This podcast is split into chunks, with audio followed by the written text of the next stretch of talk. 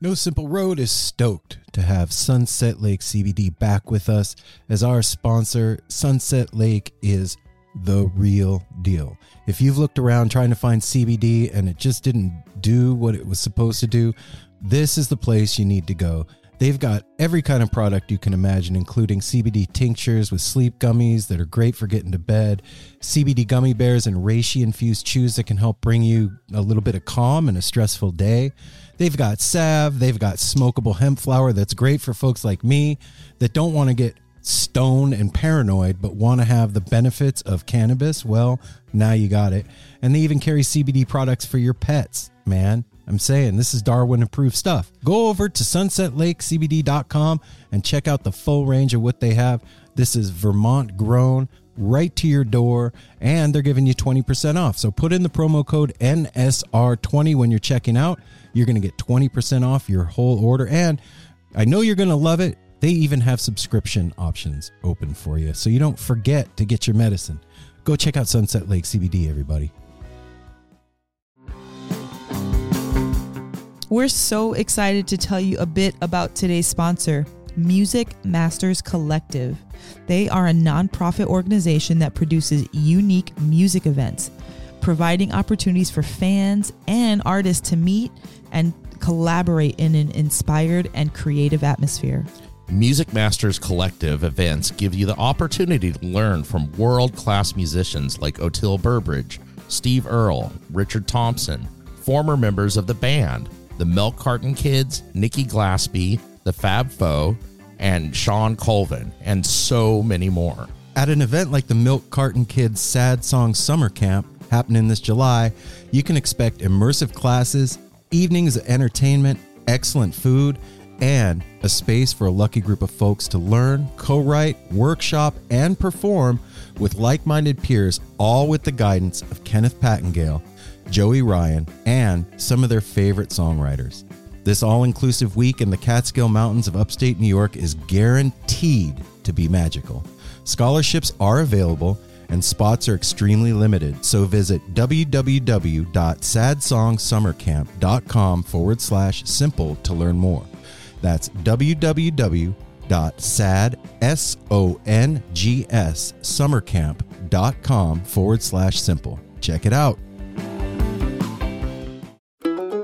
Hey everyone, Chris Pandolfi from the infamous Stringdusters here to let you know that my podcast, Inside the Musician's Brain, is back on the airwaves for season four, which means it's time once again to get deep with influential musicians from all across the musical landscape to really understand and translate the lessons of success, failure, inspiration, and hard work that are behind the music and the artists that we love. My guests this season include Rachel Price from Lake Street Dives, Sam Bush, Chris Wood, Chris Funk from The Decemberists, Lindsay Lou, MC Taylor from His Golden Messenger, and more. Check us out, and thanks for listening.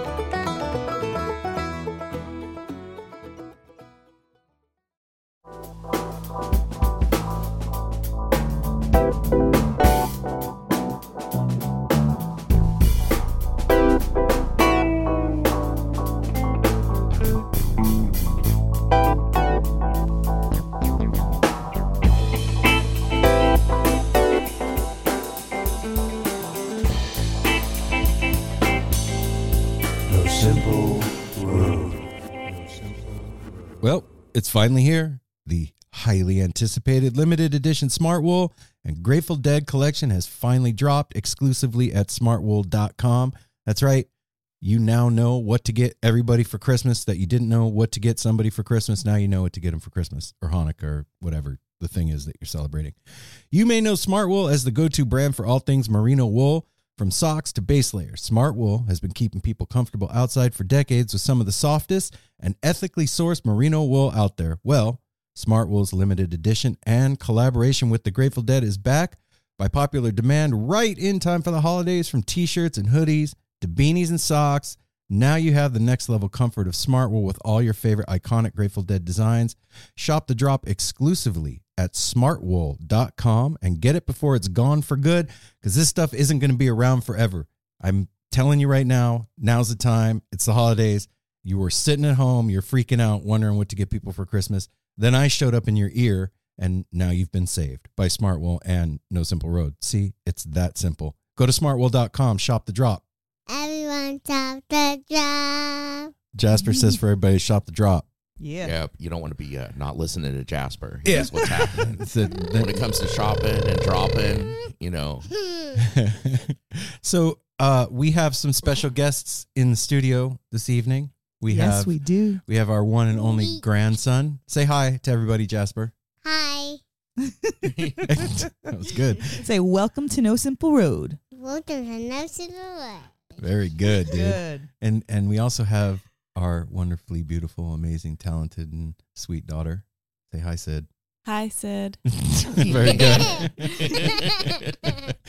so you guys just came up for the holiday, and uh, I have to admit that having you and Simon here in the house for longer than an hour, it makes it feel like the holidays. Like having everybody here, it feels like when you guys were little kids and we were a family all under the same roof. And I, you know, I forget that like I don't know, when you're just going on with your life and living and doing your thing and working and whatever, Hi, it, it's easy to forget how that used to feel. You know what I mean? For sure, for sure. Well, you get so busy. And, and you, it just, it's when you have the people around that you've made memories with, it's easy to be nostalgic. Excuse me. And Jasper helps too. Yeah. Hi, Jasper. You've been waiting to say that. yeah. It's been really fun with you, Jasper, here for the holidays. Hoo, hoo.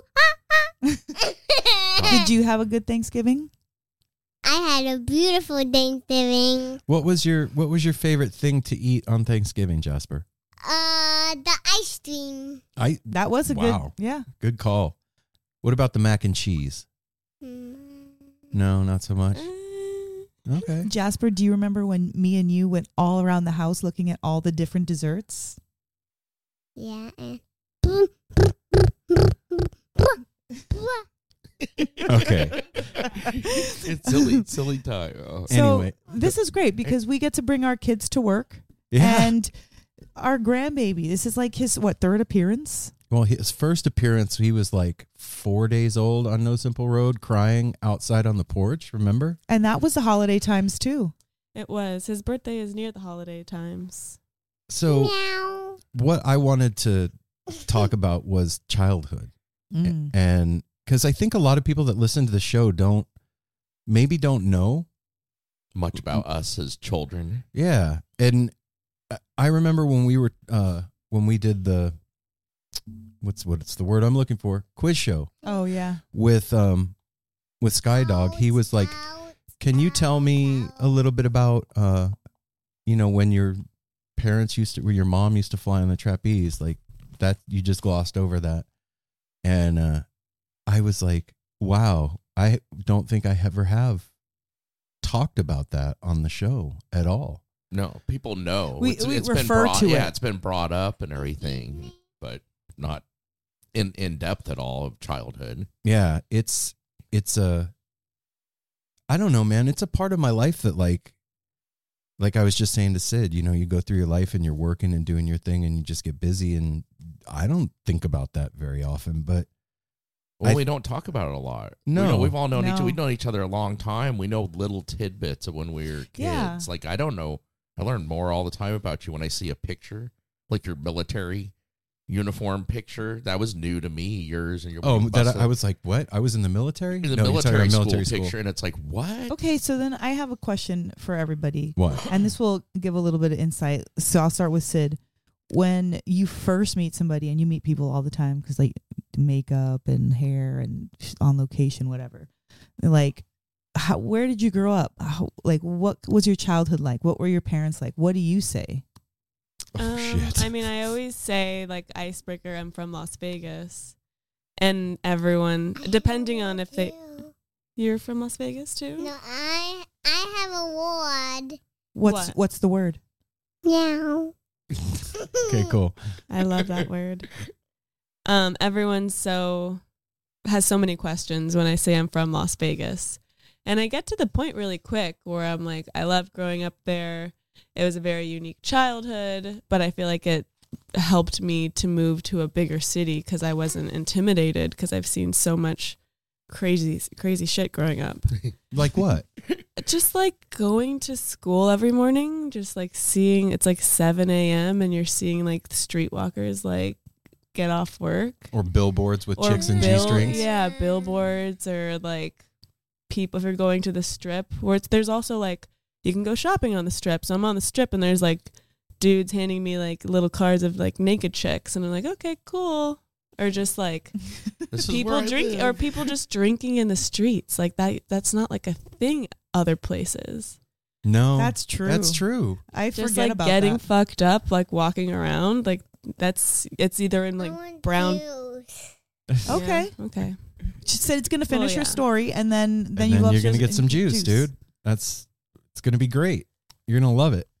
I I can't even like.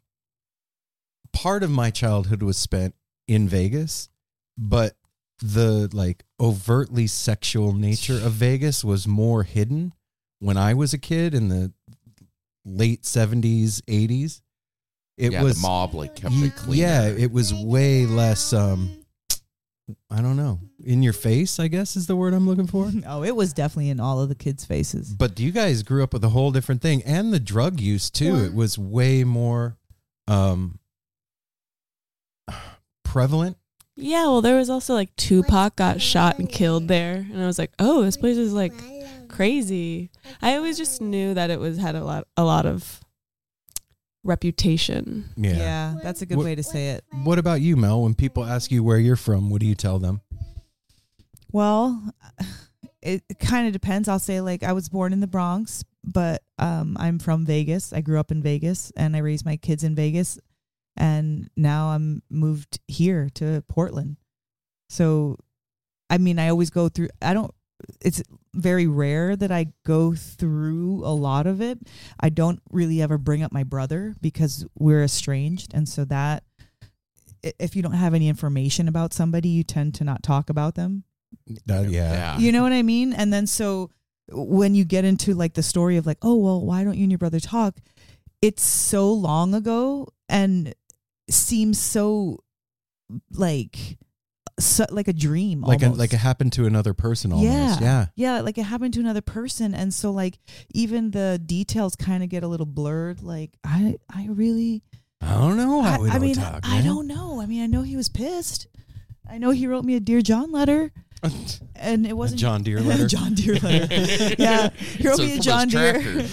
um, and and then he kept his word, and he never saw us again. So I know that that. I mean, he's a stick to it of kind of a person. What about you, Apple? What do you say? when somebody asks me where I'm from, well, I, I always say from Las Vegas when they ask where I'm from, and then if they're more interested, if the because like Sid said, that's an icebreaker, Yeah, and it it's is. where I spent most of my life from the age of four. Uh, we I was born in L.A. Four to forty-eight. to yeah. I was, I was gonna say 53. We moved up here six year 47. Okay. four- I was 47 when we moved up here, and I moved away a couple times, but it was always home. You know, it still is in a way because it's where we were born and Does raised. it, but does, does it I- I still feel like off- that to you? Huh? It- Mhm. Yeah, because it's it's the familiar. I- I- You know, it, it's grown so much, but the familiar hard to tell. Like when I drive by the house on Bronco, when I go, which I usually make a point of. In fact, I don't think there's ever been a time I've visited where I haven't driven through that neighborhood mm. because it's just memories of childhood. But, so I don't feel like you know, that. from LA, moved to Vegas from four until I moved away a couple times in my 20, moved to Colorado, you know. yeah. But usually it's just like from Vegas, you know, Yeah. and that is an icebreaker. People are always intrigued by like, like Vegas. That must have been Vegas you, is interesting. you either get like what was that like, or most did you live in a often get, hotel? like that's crazy, man. I've actually had people ask me if I lived in a hotel, like for real, for real. Yeah, people don't think about when that. I worked valet, people would ask me that all the time. If you lived in the hotel, yeah, really? like if they had like staff quarters, it's almost like a cruise ship. You know what I mean? Like Uh, yeah. people that s- live on the cruise ship, work on the cruise ship, kind of Which thing. I, that would have been kind of dope to have the option. right? Yeah, I- go maybe. downstairs, We'll give you a eat room every in the meal. Mirage. Dude, Okay. back at the day, like it was so pimping. like the the year before Steve Wynn um Bought, Bought- the Mirage. yeah, bought the Mirage. It was so good. It or No, he sold it. Yeah, I was gonna say got bought out. Um, he sold it. It was like everything that you would imagine old Vegas to be. It was like they had this employee dining room that I mean, sometimes it's certain prime rib or like ham, fresh cut ham, and like burgers to order, and like we would get these elaborate Christmas presents and Christmas parties for us and our spouses and our children, and like And that's a big ass hotel with oh, it thousands was it was employees. like you know thirty five hundred employees, or you know sometimes five thousand. I don't know. It was like a lot of employees, and so it was making money, cash full of um, you know envelopes full of cash, like busyness, and it was a really cool time to do what I was doing during the time I did it in Vegas. it. Yeah, You got in right under the wire, kind Oh, of, didn't it you? was, um, because then it changed. Once it got all corporatized, it and changed, all the comps went away. I remember there's Yeah. comps to everything. dude. What's a comp? People out there may not have Grow- grown up growing in up with- Vegas, don't know what that means. Yeah, You, where you get comps to like go go to restaurants, uh, free show tickets, free meals, free Gifts. buffet. Well, yeah, like okay, so you know, your auntie worked at the hotel, your uncle did, your every, you know, all these people worked at the hotel, and so they would um get these comps from their, you know, from their supervisor or like they don't want people like performing to an empty um, you know, audience. Well, So they would give away last minute tickets to employees at the end of your shift, like, oh, if you can be out of here at eight o'clock, you have two tickets to such and such show.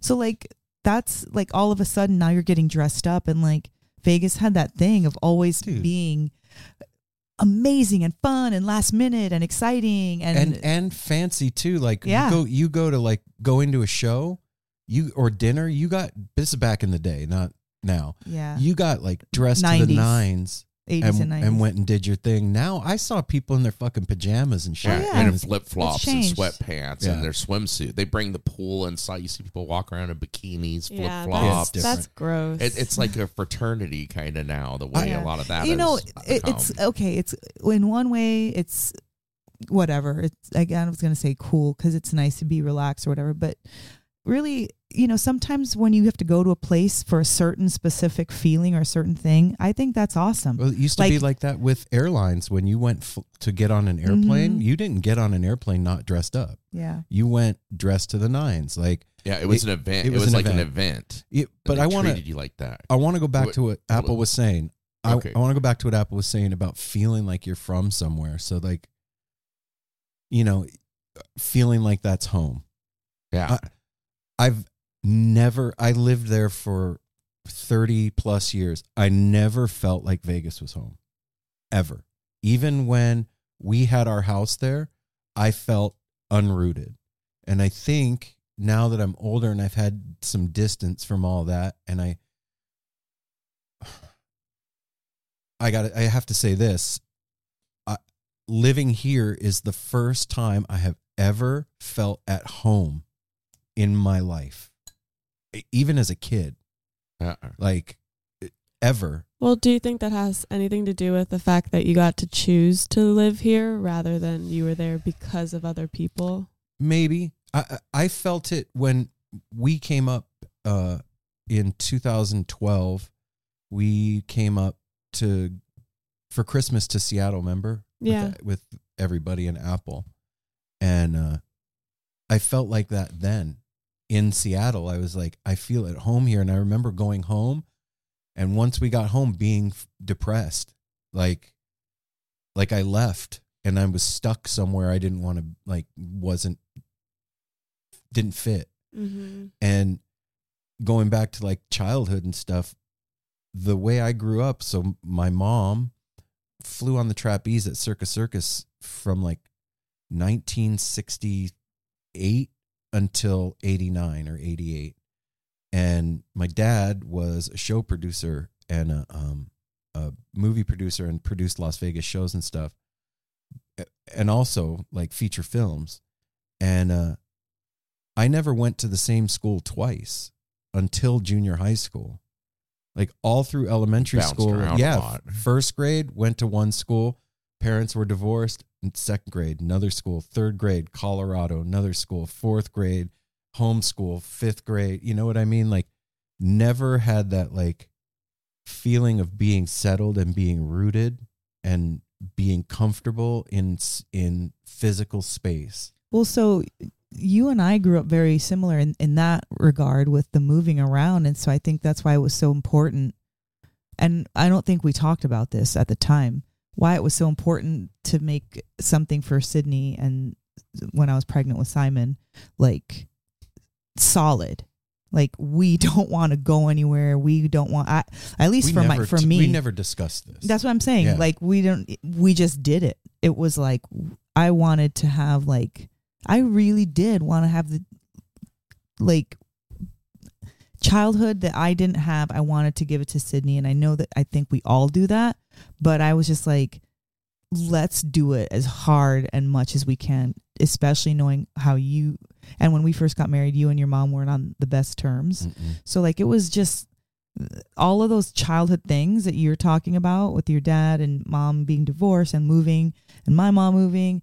When we got together, we really made sure that whether we talked about it or not, that that didn't happen. And even I remember even once I finally my dad lived in California in Malibu, my mom lived in Vegas, and it was the beginning of junior high that I moved to Vegas full time.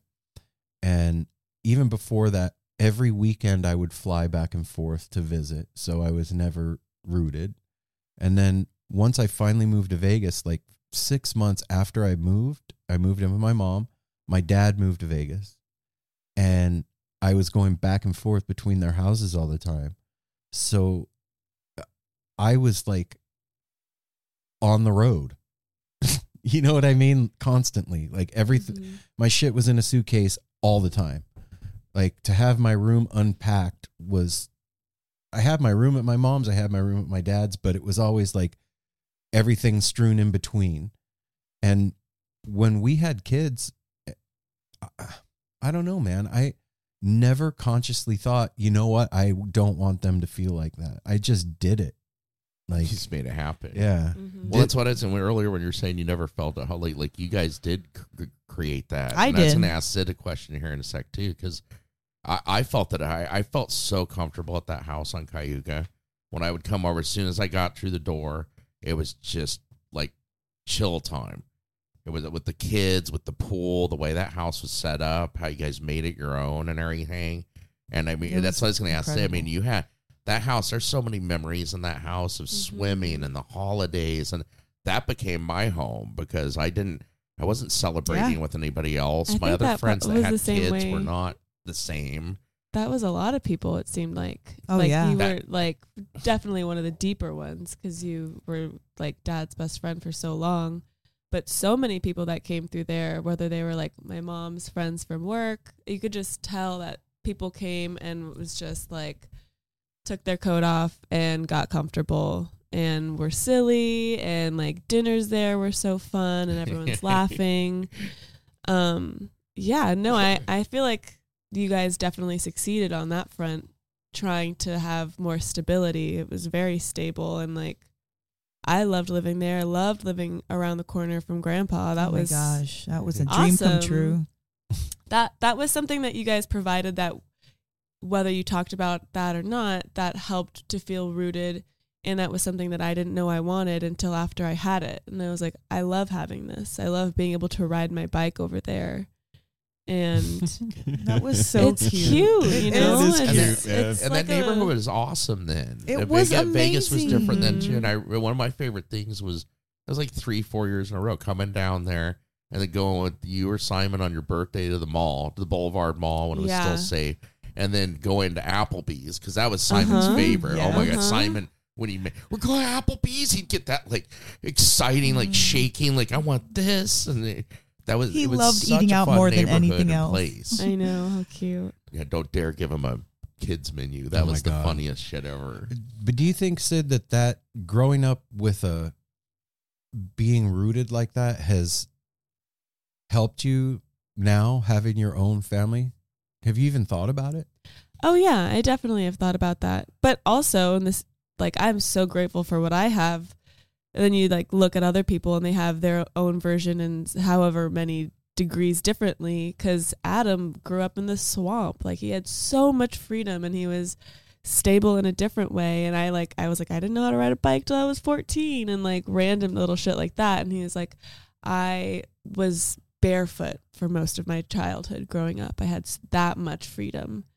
And He grew up in the I can swamp. picture A- I can picture Like Adam Mowgli. like that. but bare- like yeah, like running around barefoot, no jumping. shirt, just run around, Uh-huh. wild hair. Oh. Yeah, we've talked about it for sure. And like I would love to have a a hybrid of that for Jasper. There's nothing that I think consciously though that I'm like I really want that for Jasper because I feel like I'm I felt pretty secure in what I got. So I feel like whatever comes down from me is going to be the perfect version. I'm not like, you know what I mean, mom? Yeah. Like fighting for that stability. I mean, I feel like you're a really good example, and I'm not tooting our horn, but like you're a really good example of what you know doing the opposite of what your parents do um as far as like not having a good example you know like if if they kind of like raised you in a certain way and it wasn't a good example doing the opposite instead of f- following in their footsteps You mean like ending generational shit? yeah Mhm. But because but I feel the- well, she, it's not that Sydney's not going to have any because she's had the remnants Oh, of, no. of what I went And through, I mean, and, I'm I'm a pretty through- young mom too. Yeah. Compared, I mean, You- none of my friends they're older than me and they don't have kids. Like Yeah. some of them do, well, but and, and we had our share of trauma. oh yeah, But it's see then that's Yeah, a, yeah, that's the thing. Like talking about ending generational shit. We never we didn't label it. There was no like, okay, we're setting out Well, to that's end why our s- generational well, curses. but me and you, regardless of whether we said it or not, I think maybe that's why um we have the language now because that's what we both have done. Like, I I think it was there's Din- unspoken language between you two. Oh, that yeah, you don't need all to, the time. yeah, like you don't need to reiterate if you guys are already on the same path. That's and what you've me and- noticing. yeah. but it's Yes. it's a trip looking in hindsight because we very easily could have repeated sure those mistakes Mhm. and and, and we- I was a complete fuck up to boot. the, the okay this is the one thing that i just knew no matter what i don't know how i'm always going to be safe With But I- me? period in my life like i just have a oh. my connection to whatever it is whoever it is like my spirit my spirit guide whatever i just know all of my decisions are safe so i'm i don't even think things are risky or not i just do them based on my feeling Is that that's intuition? I- i follow my That's intuition it's yeah strong. intuition. Yeah, it's, a very strong. with me that sometimes I don't even know that it's happening because that's how I operate all the time. Force is strong with this one. But I feel I feel very similarly. That's how I felt when I was pregnant with Jasper. And there's been times where I've like felt like I've fallen out where I'm like, whoa. oh yeah, oh where- yeah. Echo, Echo, where are you? Yeah. I told I told that story on the show a long time ago. Like I had gone to rehab. I'd come back. I mom and I weren't getting along, and I went to go to Palm Springs, and I was on the fucking Greyhound on the way to Palm Springs. And it was this feeling of like why weren't we getting along, babe? it was this feeling I'll get there. It was this feeling of like I know I'm making the biggest mistake of my life right now. I'm like everything in my body was screaming for me to turn around Ugh. and I was still going forward like in the face of just middle finger in the face of my intuition going for it. And Mhm. it those are the worst mistakes of your life of uh, anyway of my life. but question, um, do you think that you needed that? No. in- like, okay, so that's sometimes I'm like, some people feel rebellious just to be rebellious, or other people are rebellious I said to that fast. to have a lesson, to be like, I did. I did. I think I did because I it was really hardcore. Eh, him, you leaving that second time, like that was. A, I think I remember was getting tho- those letters oh, back to childhood stuff. yeah. There was such a mix of great, cute childhood stuff. For me, it was all internal, like, un, un, I don't know. My childhood wasn't that happy, but it wasn't that sad. I was just so observe like I just observed everything. Mm. And I I kind of like being sad. So there was like that. You- wait, Sydney, you like Is that what you drama? drama club? drama club? well, I, this is probably why it was this this part of growing where like the the drama of getting that letter. I don't know if this is the second time or whatever we're talking about, but like r- trying my best to read this letter that you sent Me? like in cursive. Yeah, like I remember even the paper it was on Ugh, was this like I hate 90s character guy with like glasses and he was like a like he looked like a thumb and he was like a office guy oh, guy Dilbert. yes that paper that was the paper that was the frame of the paper of the letter that you sent and it was like this guy with glasses and he had like a little wavy side part char- Yeah. office character and i remember looking at this letter like just trying to decipher what you're saying to me in this letter and it was just like that's crazy that was some of my first memories like oh what is that like God, I cringe at the thought of that shit. Well, I li- I can't believe this is on podcast. Right? I'd like for real.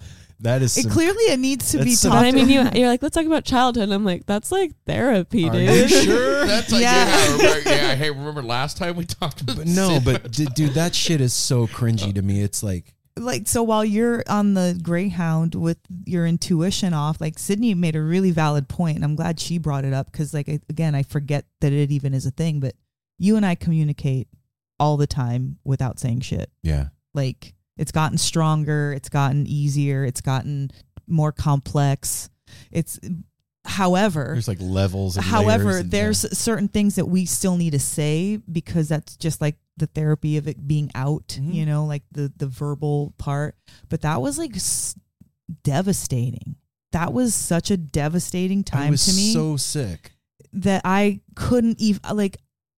It was like a shock. Like I just watched the 9/11 building c- come down. I was. I could imagine like I can't believe people are jumping out of buildings. I can't believe I'm watching the world crumble bef- bef- like after Well, How old after- were you? um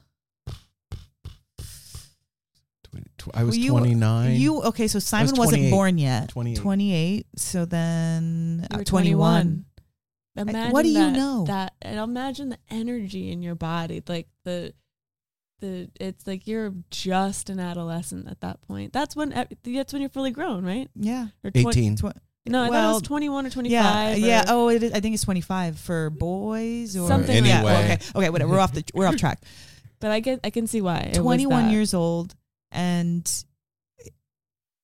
like I I saw I found it I that the way that I found it was my intuition like both times Mm. I found out through not you telling me or me walking in. It was like an intuitive thing to Mel's do talking something. about me using drugs. yeah. Um so when you left and my intuition to be with you I thought was r- right it that's when it was like such a crazy thing because I thought like I didn't listen to myself somehow or I thought I was wrong. And I was like and then of course I'm I'm really great at being stubborn so I was like oh fuck that this and you're not He's coming done. back that's it and I meant it I like I, I, you know, I don't talk, I don't use these terms very often, like the AA stuff. And if that's your thing, like, and it's helped you, I'm all for it. It just, that wasn't how I got better. But I will say this about that time I was in the middle of my disease at that point, like in the midst of it. It's just as sick Yeah. as I could possibly be sick. I was. I don't even blame you for it because I I under I'm not I saying saw that. I'm not saying that to make an excuse. No, I, I saw you. I s- like you weren't you weren't you, and like Mm-mm. one of the devastating things of it was when your dad and Martin came to our house, and Martin Ugh. was such like. If you watch any bad movie with the worst character in it that like is rapes and kills and shoots and like steals, like it was like him. And he walked into my house and his vibe and what he did while he was there i i can't erase it from my head. Like i still see it. And i don't even know why i brought that part up but Because it just part of the yeah it's part of the deal but it was like that oh because i was saying that was like that was part of it. Like i was like i thought your dad was cool and he came to the house with martin He was. He and had like my back. I I know that. I that's what I'm saying. I can't even blame you. He was doing everybody was playing their part. Even me being sad and messed up at 21 with my baby that I thought were going to be cool. And now we're like, I have two $600 car payments, two brand new cars. I have an apartment. I have my daughter and daycare. I work at night at this hotel. Like all these crazy things flashed. And then I was like lucky to be away from my mom. And then the thought to even maybe have to go back, like it was So check this out. Like, crazy. Yeah. Yes. yeah. crazy. Think about this though. Like we're sitting 24, 20, 23 years away from that. 22 years away from that. Okay, yeah. Um, and at the time, that it's insurmountable. It's unclimbable. That mountain. Oh, It's it, it's the end yeah. of th- of time. yeah. World ends at that point, but it didn't. Well, it did though. But it but it didn't. Is my point. W- We're still had- sitting. we're here. talking about well, we're talking about transformations, right? Like you one like becoming a mother, like you're not what you you're you are a mother now from now on, you And- know? and- like it it was a mile marker for And you know our what's family. wild about the whole story that we're telling right now is that like I remember being on that bus and it was like in my memory right now the the me that's sitting here was locked inside myself. What is a city without its music? The legacy of the New York Philharmonic is incredible. Nearly two centuries of history. That's a lot of music and a lot of stories. I was sitting on stage for the very first time thinking, I can't quite believe this is happening. Join me, Jamie Bernstein, as we explore the history of the New York Philharmonic. It's the NY Phil story made in New York, a podcast about a city, its people, and their orchestra. Listen wherever you get podcasts. Does that make sense? Like Yeah. like in a cage inside shaking the bars while something else was in control of the vehicle. It reminds me of Do you know what I'm yeah. talking about? Yeah, I do. What were we watching where they put the kid? Oh, I watched it. Never mind. Put the kid in the cage. Yeah, like it feels like that in my head. Like, hey, turn around, turn around. What are you doing? And then like the body is still going with like a demon in control of it or something. Is what it Mhm. feels like. And and you asked me though, did you need that? Right? Yeah, like as a lesson. And I said no immediately, but I don't think that's 100% true. I think that I needed to know what it felt like to lose it, to understand what it meant. Yeah. If that sounds dumb to everybody, I don't know. But No, because that also goes a little bit with your personality in the sense of let me experience this to know that I don't want it. isn't that the dumbest shit ever? Some that's how Not some really. people Not- are. Well, that's how that's why I asked process that shit. question. To be honest, I don't think I'll ever get to a level of that point because I'm not like that. I'm like a con like a, I'm super cautious, but also like I've listened to my intuition go to like say a festival where I'm like I don't want to be here. I'm claustrophobic. It's going to be really fucked up at the end of the night. La la la. This is not like the pros don't outweigh the cons to me still do it, pretend like I'm having a fun time and live in that moment and like I'm never going to do this again and I don't. And it's just like that's how I am. Cuz I Hmm. I I I've already listened to that intuition. I've understood it and then I lock it in the cage and then I'm like everyone's me, the conscious are like, "Well, Well, why am I even here? Why do I even say anything? I think my intuition at this point is like an old Jewish man. Mm-hmm. And he's like, well, you go ahead. See, you go ahead and see. You know what's gonna happen. Oy vey, here we go again. I can't really separate myself from my intuition anymore. I can't say it's like this and then me. I feel like it is there. Mhm. It's Of- there. yeah. It it seemed like before I could be like, you're gonna do this or you're gonna. I mean, don't get me wrong. I have plenty of shit to go through and freaking discipline and all that stuff. But I mean, like my intuitive part is such a part of me that it doesn't. It, it, I, I can't even say that it rules. It's just there. Yeah. It's It's the Evident. truth. Yes, it's like it's a truth. compass. North is north. Do that you that means yes. do yeah. you think that um Apple, you might be able to answer this too. Do you think that uh your childhood and how you grow up has a impact on how strong your intuition is when you're older? Yeah. Yeah, yeah, yes, yes, I think so. Oh, okay, I mean, uh, cool. what- Moving on. No. well, I, I- mean, that's yeah. I can only speak for myself on that, but like, I mean, I I grew up very pretty normal, good childhood, and Well, wait a minute. Was when you say normal good childhood, your normal good childhood is parents divorced, dad was an alcoholic, mom ate pills all the time, and everybody partied at your that house. was that was at eleven. That was That's at your 11. childhood. You're a kid. Okay, well, I, I'm okay. I'm thinking back further than that. Like, like first, and like when you're a sponge and you're being built. I mean, you still are at eleven. Yeah. but I mean, I was uh, there was never. I, uh, what am I trying to say? Like, I, there was never trauma. There was like no, no like unsafe people. I was always Right, right, raised right. around good people, good uncles, good aunts. There was never any molestation or Hinky nefarious bullshit. bullshit. Yeah. It was always pretty wholesome and kind of not religious, but there was religion all around. Went to Yeah. you know went to church with grandma and grandpa. Everybody was religious in their own rights, parts of both family and stuff. So I think my intuition from a kid has always been good. I've known who's bad and who not to be around and stuff like that. I always have to to this day.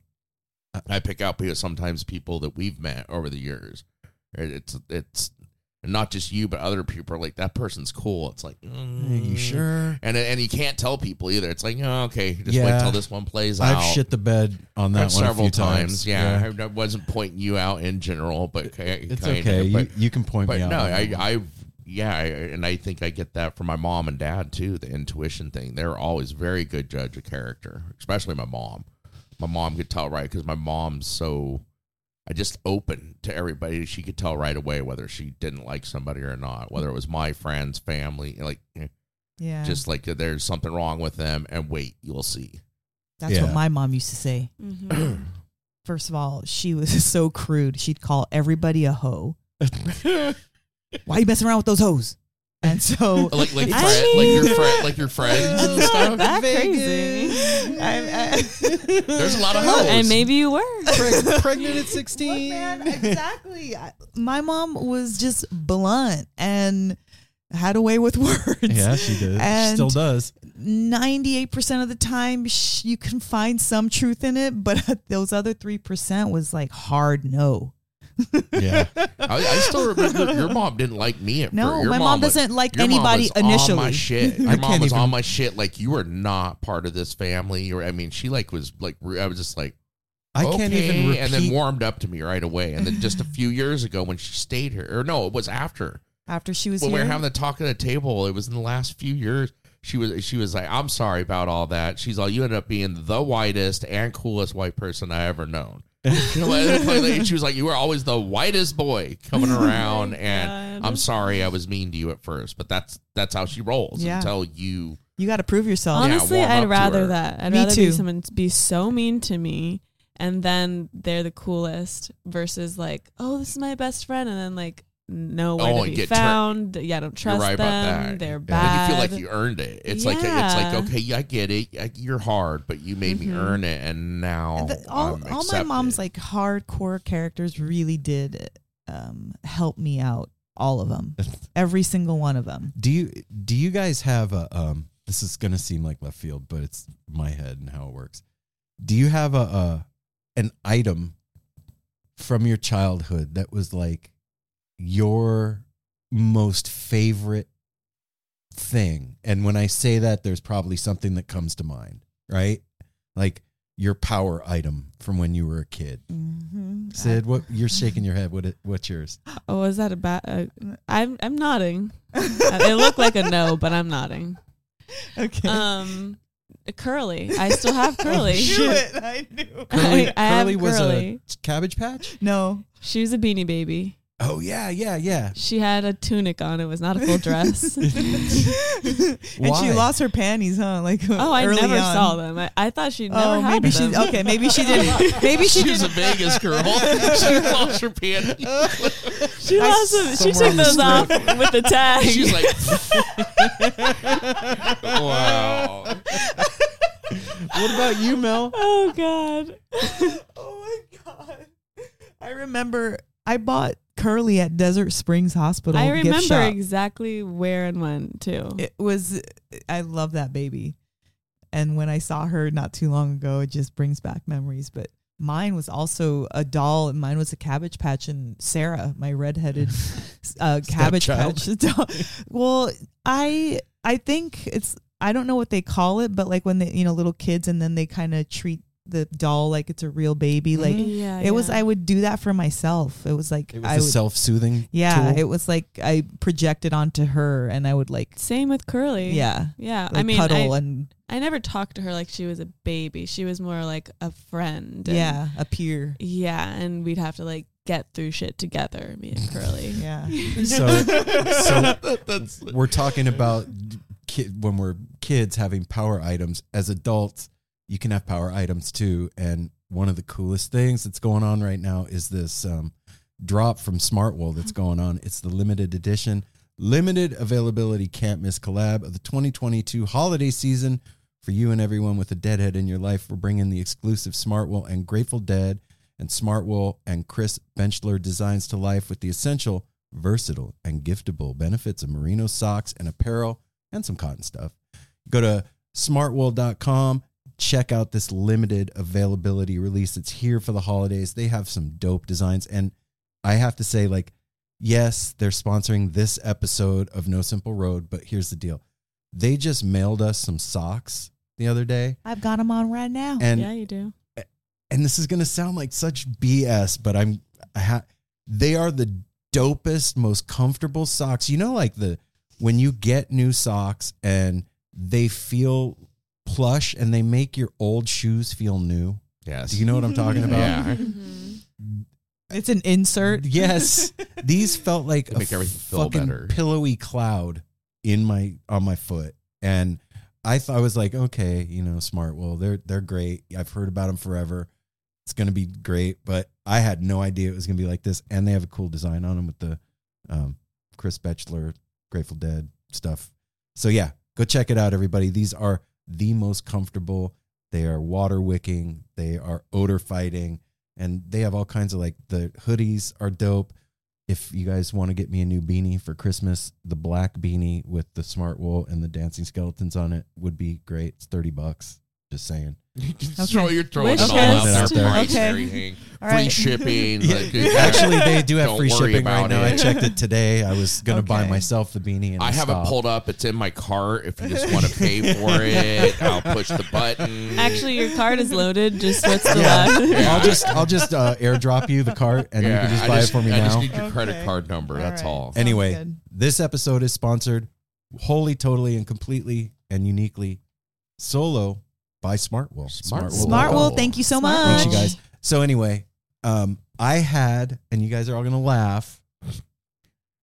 I had a plastic lobster, and his name was Orky, I love it. It's and it's weird. we were we were in a seafood restaurant Cute when we were when I was a kid. I was maybe a little older than Jasper, maybe five, and we were in San Francisco, and the uh, restaurant had like sea nets on the ceiling with like starfish and fake fish and lobsters. And I remember seeing the lobster and like you know when one light hits it it's like oh.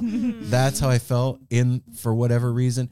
And That's it was cool. It would be and it was- cool. it was hard plastic. Like it wasn't givable at all squishy. It was hard. And it you know uh lobsters have like those little Spiny. spikes and spines and shit all so it was sharp and, and, Ouch. it, and it had like Go it, to ha- cuddle it. it had Ow. these it had these two long antenna too that were like maybe a foot and a half long. Oh long. my oh. They- god. it was big. It was like it was like this long. Yeah, from tip to tail, from the top of the tip of the Oh my claws to the tail. It was like that, and it was like that, bit like a little. It looked real. Yeah, yeah. It looked Yeah. like a big ass lobster. Anyway, it was up in the net, and I remember like being a pain in the ass about it while we were eating dinner in the restaurant. Like, I want the lobster, not knowing that that's like the decorations for the freaking restaurant. My spoiled ass is like, I want that lobster, and somehow my dad pulled it off. Like thinking back on it as an adult now, I'm like, how would I even approach that? My with- kid loves it. I'll give you 50 bucks. Just bring it down. Okay. Yeah. Okay. Yeah. Your dad was not scared to give money and he was not scared to ask for what, what he wanted. no. or just go over and take it down and be like, Exactly. and not even that, be like, here, here's some money. I'm taking the fucking lobster. But that for thing, my kid. that thing went Need with something me prickly. everywhere. I slept with that thing every What was night. its name? Orky. Orky. Okay. I slept with it every night. I lost one of the, the antennas like plugged in to its face, and I lost one, and I was so bummed. So I took the other one out so that it matched, and I had it for so long that it the red on its back like wore off. It was like turning white from me like cuddling it. This Mm. sharp plastic weird lobster. That's I my just picture you like with this thing. You're supposed to have something cut like a doll or something like that. You got this prickly thing that's gonna hurt you I every had a time real you try lobster. to like. slide- yeah, He pinched me all the time and shit. But I loved him. I did love him, man. Pulled It was his Orky. whisker I remember him now. I'm 50, whatever years old. Man. What about you? I already know what you're gonna say. Do you guess? You're Muffy Binky. Okay, you did know because you heard the story. Well, in fact, it's still in the house. It's not the It's in the original. The one, uh, the one, the one up in the dining room. That's my replacement Muffy. That rabbit fur. That Oh, the rabbit white fur. one? My mom bought me that. That one's pretty old too, but not from my childhood. That's probably like twenty years old or more. But that's when I was a kid. Muffy I had Binky. Binky was my pacifier, and Muffy was my rabbit fur. Because my sister, and Oh. it started as I remember the story. Oh. remember the, the the muff things that women have that you like, Yeah, put your yeah. hands in. A muffler. You had a whole My- thing about that, my- Sid, didn't you? my think so. like mm-hmm. like back in the seventies, all all my aunt like all the girls had those. My my sister and I was so jealous of those. I like wanted one of those, and so I so my grand I think it was I think it was my grandpa got me a rabbit fur, and I would walk around and I, I had a blanket, I had a little blue blanket like a Linus blanket. God damn, you're cute. That'd wrap around me, and then I had it over my shoulder. I'd have the rabbit fur to pet, like on my shoulder with my binky in my mouth.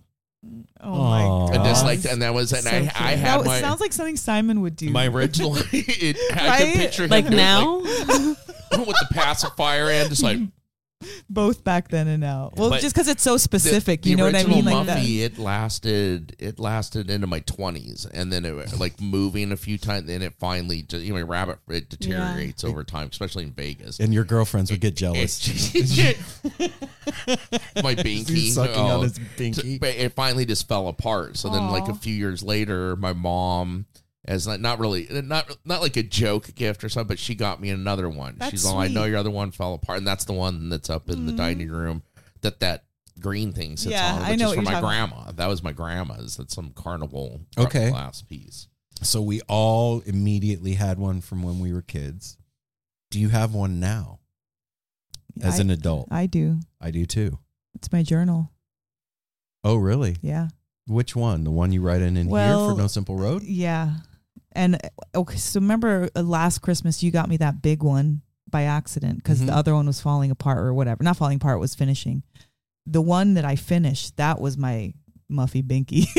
that was my that was that was mine. But now that I've been working in this one, now it's kind of transformed. But it's like something I always want to bring with me. That and my tarot cards are the Mm. two things that I when I go see Sydney, when I go on our trips to wherever we go, I always bring those things. Like it's so important to me. About you, Sid. Um, I wish I had a journal that I was that into. I never get really into a journal or a book. I always have one at the time, but I'm not like obsessed with it. it wouldn't be curly or muffy binky status. but I do like uh, that Motherpeace tarot deck. I do bring that everywhere. Okay. It's beautiful. and I deck. and when I think about it, the same when you're like, oh, these are like security blankets type of thing, or Mhm. these are something that I can like talk to, cuddle with. I feel like that I get those same feelings from reading tarot off that deck. Oh wow, You know, like that's Yeah. cool. it's a bring. Yeah, that security. it brings you security. yeah. Yeah. Um, my camouflage jacket with the Mm. Grateful Yeah. Dead bolt patch on the back yeah. and the patch on the front, like I got that jacket like I found it in a thrift store and when we lived in Vegas I was really heavy and I could never find clothes that would fit me that I liked and anytime I would find something that I really dug it wouldn't fit and it would be like a blow Mm. to me. And I found that here at like the garage sale warehouse and it was on the rack. And I remember like seeing it and being like, if this thing doesn't fucking fit, I'm going to be so bummed. And putting it on and it totally fit me like a glove. And I was so stoked and like proud of myself. And then I found that dope ass patch Mm. and you sewed that on the back and I lost it at String Summit and somebody returned it to me and like that thing has like a lot of mojo in it. That's like one of my totem things that I have now. What about you, Apple? You got anything? I don't. I was Out just of- sitting here out of thinking. uh, yes, you do. not that I, not that I tchotchkes. take, not that I take with. Well, okay, I guess it doesn't. It, things are like. Wait, what's the questioning? Because Yeah, what's the I'm question? thinking of Yeah. like stuff that What's you the take question, with babe? you everywhere. No, like it's have. something like your Muffy Binky like as an adult. Secure, well, as an adult, the the one thing that comes to mind, I don't take me with me, but it's a constant in my life since my sister passed, is my angel. That that uh, I picked out for we- picked that out. God, like twenty something years ago. It's all it's like that broken. It's the broken glass. It sits on. It's the first thing I took up in my room when I changed rooms, and I bought that thing to put it on.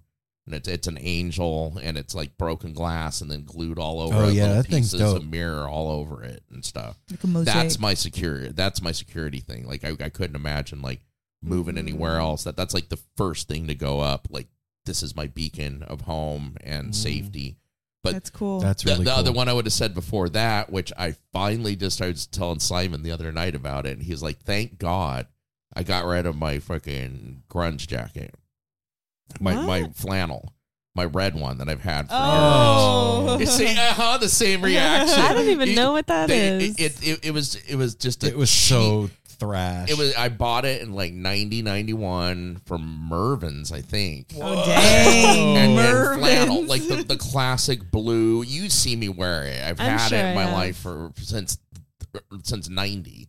And it was just a flannel, but it was the most comfortable jacket. Mhm. And it finally, when I was going through the last purge, I'm like trying to justify keeping it, like even as a keepsake. And it's like, this thing is nat. I'm gonna keep like this the old dirty materials all jacket. the, the flannel turned into ball. Everything gets all balled up on a sweater. There's no saving it. The hole there's holes through both the pockets where you can't put anything in them. The lining's coming out. Like there, I'm like, I could have I could have somebody sew it back together. Like all these things. I'm, No, I'm like, can't. no, that's going. That's going. That's going away. I actually threw that. Here, I got trash. to I got to Yeah. anyway. I, I couldn't even put it in the Goodwill bag to like go In donate. good to it. conscience, They'd pull it out. somebody. They'd be like, "What the fuck is this? That's Burn this thing." disgusting." Yeah, it's gone. But that was a constant, and I wore that all the time to the Well- point where Simon. The reason I told him the other night is Simon is like, I come out of the patio and Simon would do that like shake his head thing. He'd be like, "Dude, you need you need to get another jacket. I know you love that thing, but I, I I'm tired of seeing you in it." Oh, Simon, tell you how it is, man. He don't give a shit. he does. And he's usually ninety percent right. Usually, um, I don't know what we did just now. We talked about our childhood. We talked about things in our childhood that were um, helped us get through childhood and meaningful, and then we talked about our adulthood in relation to our childhood. And like our comfort things and Yeah. home and where we're from and Oh, I want to say a special thank you to Smartwool for Thank you, sponsoring Smartwool. this ad of No Simple Roads Weekly Rewind. I can't believe we've been doing this for eight weeks. also, I want to say thank you to our special guest, Sydney.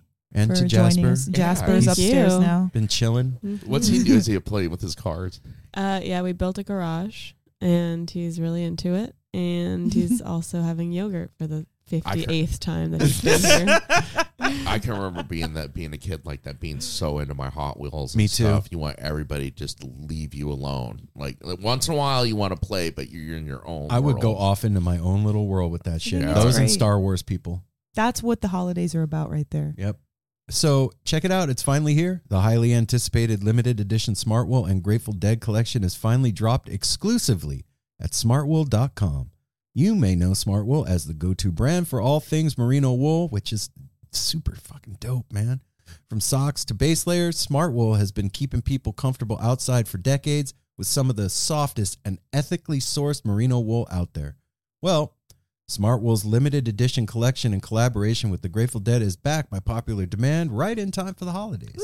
From t shirts and hoodies to beanies and socks, now you can have the next level comfort of Smartwool with all your favorite iconic Grateful Dead designs. You can be a deadhead. You could show everybody that you're a deadhead. You could be warm, showing everybody you're a deadhead. You can be comfortable, showing everybody you're a deadhead, looking cool. Shop the drop exclusively at smartwool.com and get it before it's gone for good because it's going away and then you won't be able to get it and then you won't have it. Get it. Smartwool.com.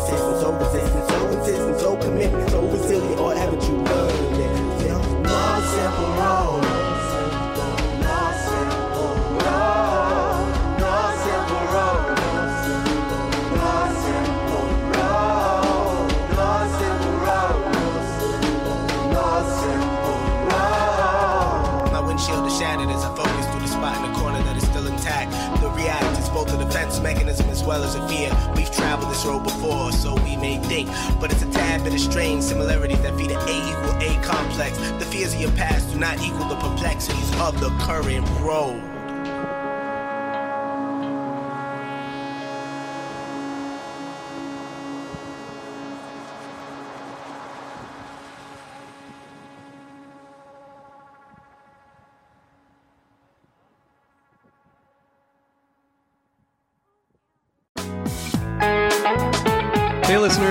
I want to tell you about the April May 2023 issue of Relix magazine. Features a Dave Matthews Band cover story with additional articles and interviews with The National, Graham Nash, Wayne Shorter, ALO, Ivan Neville, our friend Eric Krasno and Stanton Moore, Marty Stuart, and much more. Check out the latest version of Relix and subscribe now at relix.com slash DMB. Thanks, Relix.